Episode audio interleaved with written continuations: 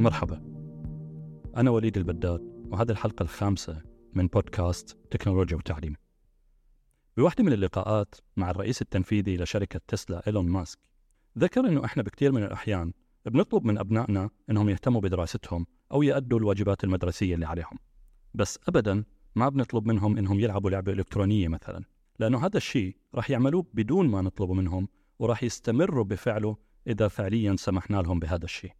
حتى بالنسبة لنا إحنا بكثير من الأحيان الألعاب الإلكترونية بتكون هي المهرب الوحيد لإلنا من ضغوطات الحياة ومن ضغوطات العمل اللي عم بنعيشها. بس فعليا إيش السبب اللي بيخلي الألعاب الإلكترونية هالقد قريبة منا وبتاخذ وقت كبير من يومنا؟ بهذه الحلقة راح أناقش وحدة من أكثر التقنيات شهرة بعالم تكنولوجيا التعليم وهو ال gamification. أو مثل ما بنترجمها بكتير أحيان بالتلعيب وفي بكتير أحيان تانية بنترجمها باستراتيجيات الألعاب أو حتى بنخلط وبنسميها ألعاب جادة. ذكرنا بالحلقات الماضية إنه أول مرة ظهر مصطلح gamification كان عام 2002 على إيد مبرمج بريطاني اسمه نيك بيلينج بس بالحقيقة الموضوع أقدم من هيك بكتير لأنه أقدم استخدام لتقنيات الألعاب معروف لنا بيرجع للعام 1896 لما شركة أمريكية اسمها اس داتش طرحت بالأسواق إشي يسموه green stamp أو الطوابع الخضراء وهو نظام مكافآت كان لما الشخص بيتسوق من محلات معينة بيحصل على طوابع كمكافأة من المحل وبيقدر يبدل هدول الطوابع بمنتجات معينة من شركة اس داتش بعديها بسنوات قليلة ظهر أشهر نظام مكافآت معروف لنا وهو نظام الباج أو الشارات الخاص بالكشافة.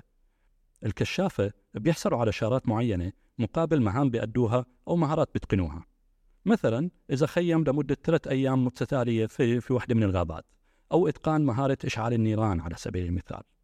ومع الوقت استمر الاهتمام بالتقنيات اللي بتشجع الناس على أداء المهام وتم تطويرها واستخدامها بمجالات أوسع لحد ما وصلنا اليوم لنظام له قواعد وأصول واضحة ومعروفة.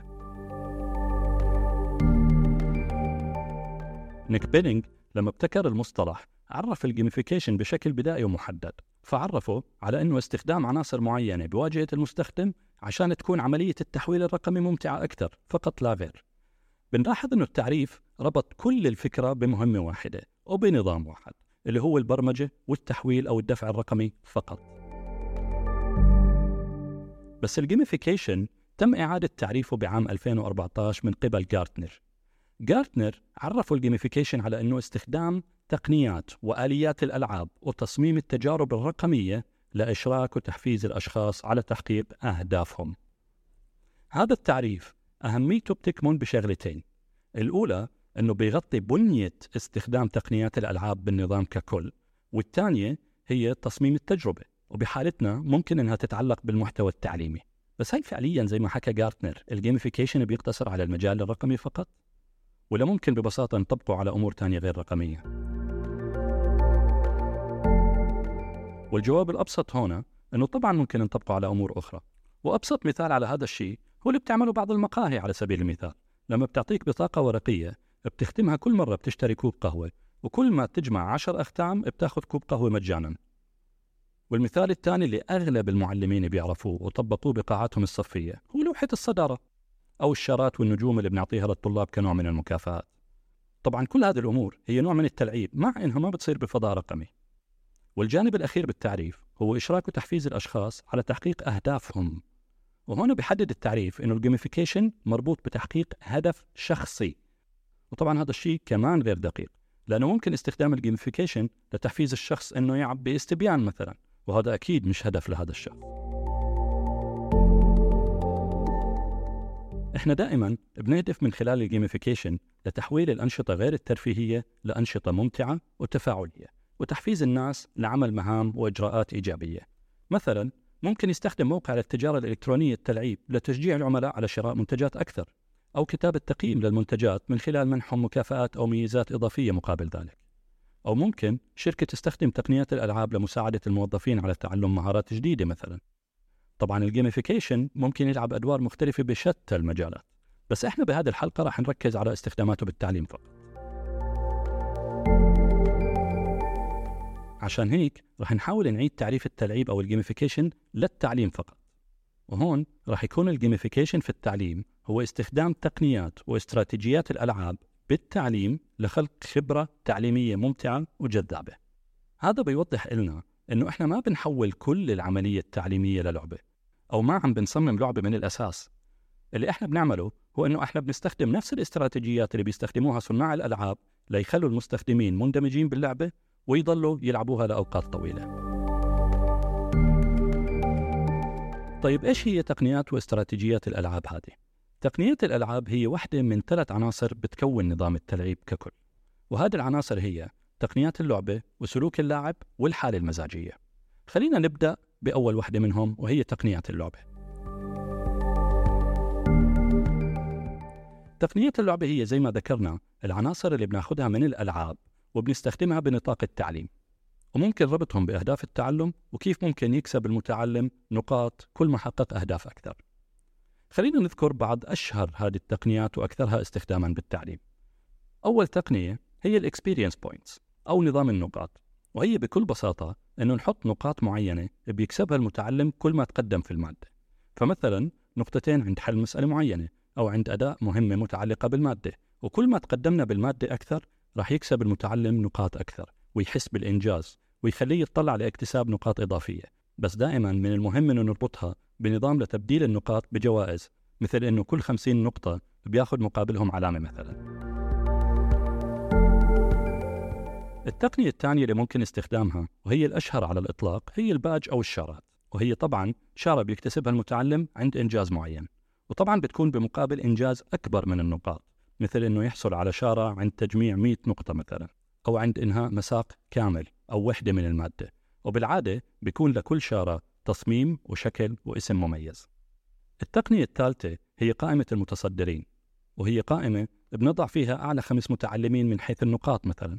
أو أكثر متعلمين حصدا للشارات وممكن تكون ببساطة على أعلى علامات أو أكثر المتعلمين إنجازا للمهام. التقنية الرابعة هي المراحل وهون بنقسم المادة لمراحل صغيرة بحيث أن المتعلم يحس بالإنجاز كل ما تجاوز مرحلة وطبعا ممكن ربطها بالتقنيات الثانية مثل الحصول على نقاط أو شارات عند الانتهاء من كل مرحلة. التقنية الخامسة هي التحديات وبتكون بين متعلمين اثنين أو بين مجموعتين. فمثلا ممكن نطرح اختبار بسيط ونشوف مين بيحله أسرع أو بشكل صحيح. واللي بيخسر بيطلع من اللعبة. هذه التقنية بتلعب على جانب التحدي والفوز بشخصية المتعلمين. التقنية السادسة هي الأثر أو الستريك بالإنجليزي. وهي ببساطة شيء بنلاحظه بكثرة بالألعاب الإلكترونية. فكل يوم بنفتح اللعبة بنحصل على نقاط إضافية أو مكافآت. ولازم نضل ندخل كل يوم لمدة معينة للحصول على مكافآت أكثر. هذه التقنية بتكافئ الاستمرارية بالاستخدام. ممكن نستخدمها بالتعليم لنكافئ طالب جاوب ثلاث أسئلة ورا بعض مثلا أو تفاعل مع المحتوى التعليمي كامل بجلسة واحدة أو حتى شارك بمنصة النقاش خمس أيام متتالية. بس خلينا نرجع للعناصر الثلاث اللي بتكون التلعيب. وحكينا عن أول عنصر وهو التقنيات. العنصر الثاني للتلعيب هو سلوك اللاعب وهو السلوك والإجراءات اللي بيتخذها الشخص وهنا راح يكون المتعلم بحالتنا لما نطبق تقنيات الألعاب على المادة التعليمية. وطبعا هذا السلوك أو الإجراء هو اللي إحنا بنهدف له مثل إنه المتعلم يحضر فيديو تعليمي أو إنه يقوم بحل واجب أو يشارك المعلومة مع زميله مثلا. المكون أو العنصر الثالث هو الحالة المزاجية وهي ببساطة المشاعر السلبية أو الإيجابية اللي بتتكون بداخل المتعلم خلال فترة التعلم واللي بنكون مطبقين عليه تقنيات التلعيب وهون مهم نعرف إذا المتعلم متحمس المتعلم زهقان مستاء كل هذه الأمور رح تأثر على الفلو ستيت أو حالة التدفق اللي بنطمح للوصول إلها وهي الحالة اللي بيكون المتعلم بقمة تركيزه فيها وبعيد عن أي مشتتات حواليه والانتباه عنده بأفضل حالاته بس السؤال اللي بيخطر على بالنا هون هو ليش الجيميفيكيشن ماخذ كل هذا الزخم وبكل المجالات مو بس بالتعليم؟ هل هو فعلا فعال؟ هل في أي أبحاث علمية بتثبت فاعليته أو بتفسر ليش هو فاعل أصلا؟ الحقيقة أنه التلعيب هو استراتيجية فعالة جدا واستخداماتها متعددة بكل المجالات.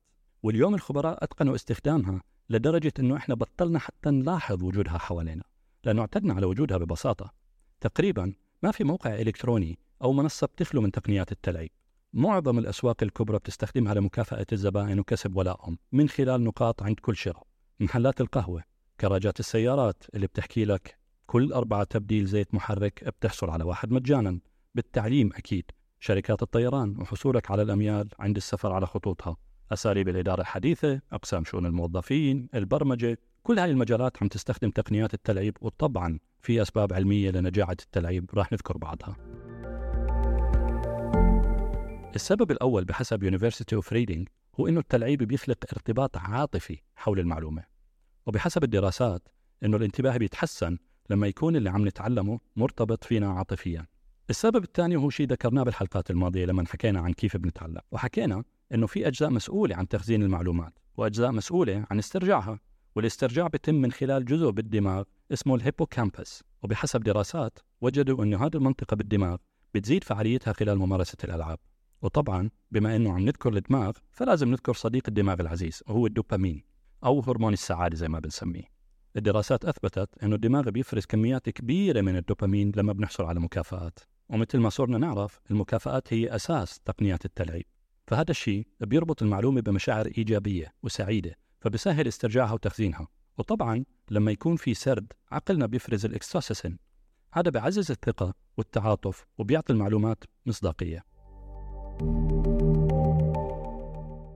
كمان ذكرنا بحلقة كيف نتعلم أنه الدماغ بيحتفظ بالقصص أكثر من المعلومات وأنه بالاسترجاع إحنا بنسترجع محفزات رئيسية فقط والدماغ بيرسم الصورة من عنده وبيربط ما بينهم.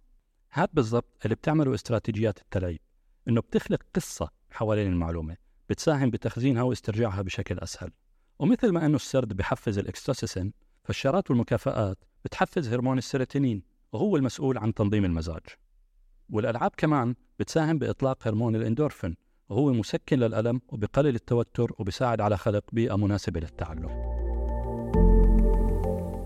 والسبب الأخير اللي رح نذكره لفعالية التلعيب هي أنه بساعد على التعامل مع التحميل المعرفي أو ال cognitive overload لأنه التلعيب بقسم المعلومات لعناصر صغيرة بتعتمد على الألعاب.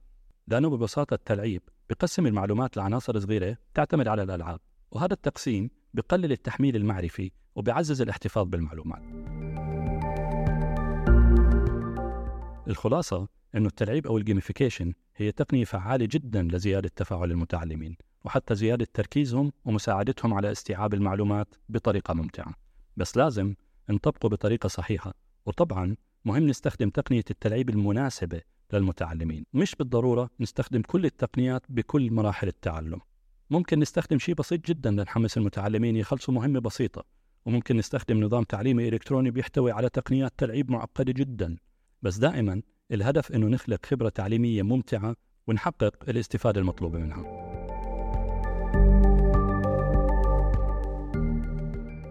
بنهاية هذه الحلقة بدي أذكركم تشتركوا بالقناة ليوصلكم الحلقات الجديدة أول ما تنزل وتشاركوا الحلقة مع المهتمين.